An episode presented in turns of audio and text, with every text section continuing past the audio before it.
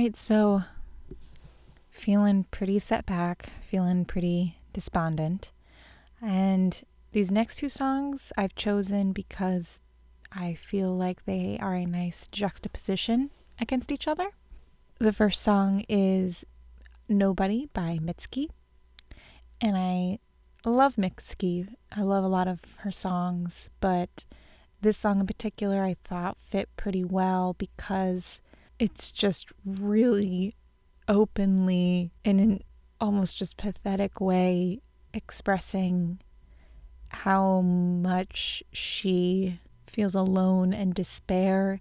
And she just so desperately wants someone to be near her and to help her through this.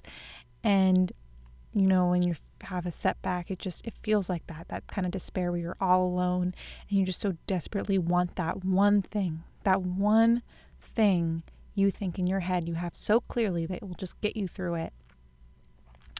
I mean in reality that's that's probably not the issue. It's usually not the issue for me.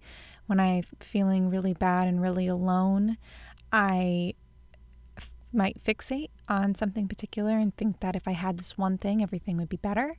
Um, but in reality, it's it's that I have to do a bit more work than that. I have to really process some things. But this song is nice because it just fully explores that that almost pathetic need to want to fix, to want something so badly that you see that just seems to be forever out of reach.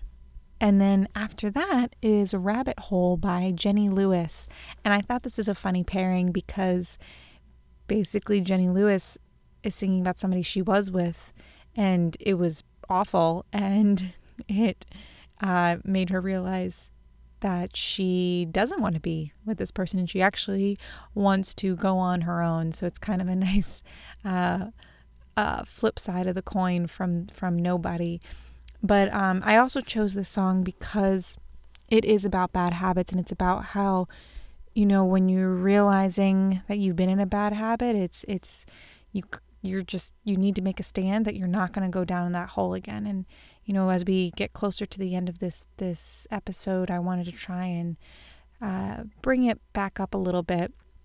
And I think this is a nice uh, way of recognizing that you kind of have had had a setback. You've you've questioned some things that you don't want to be you, that you don't want to believe to be true, but feeling ready to make a stand to not not go back into that hole again. And that's what I'm hoping for myself is that, you know, I can recognize where I'm at. I can recognize that I've been set back, but I can make that stand and not go down that rabbit hole.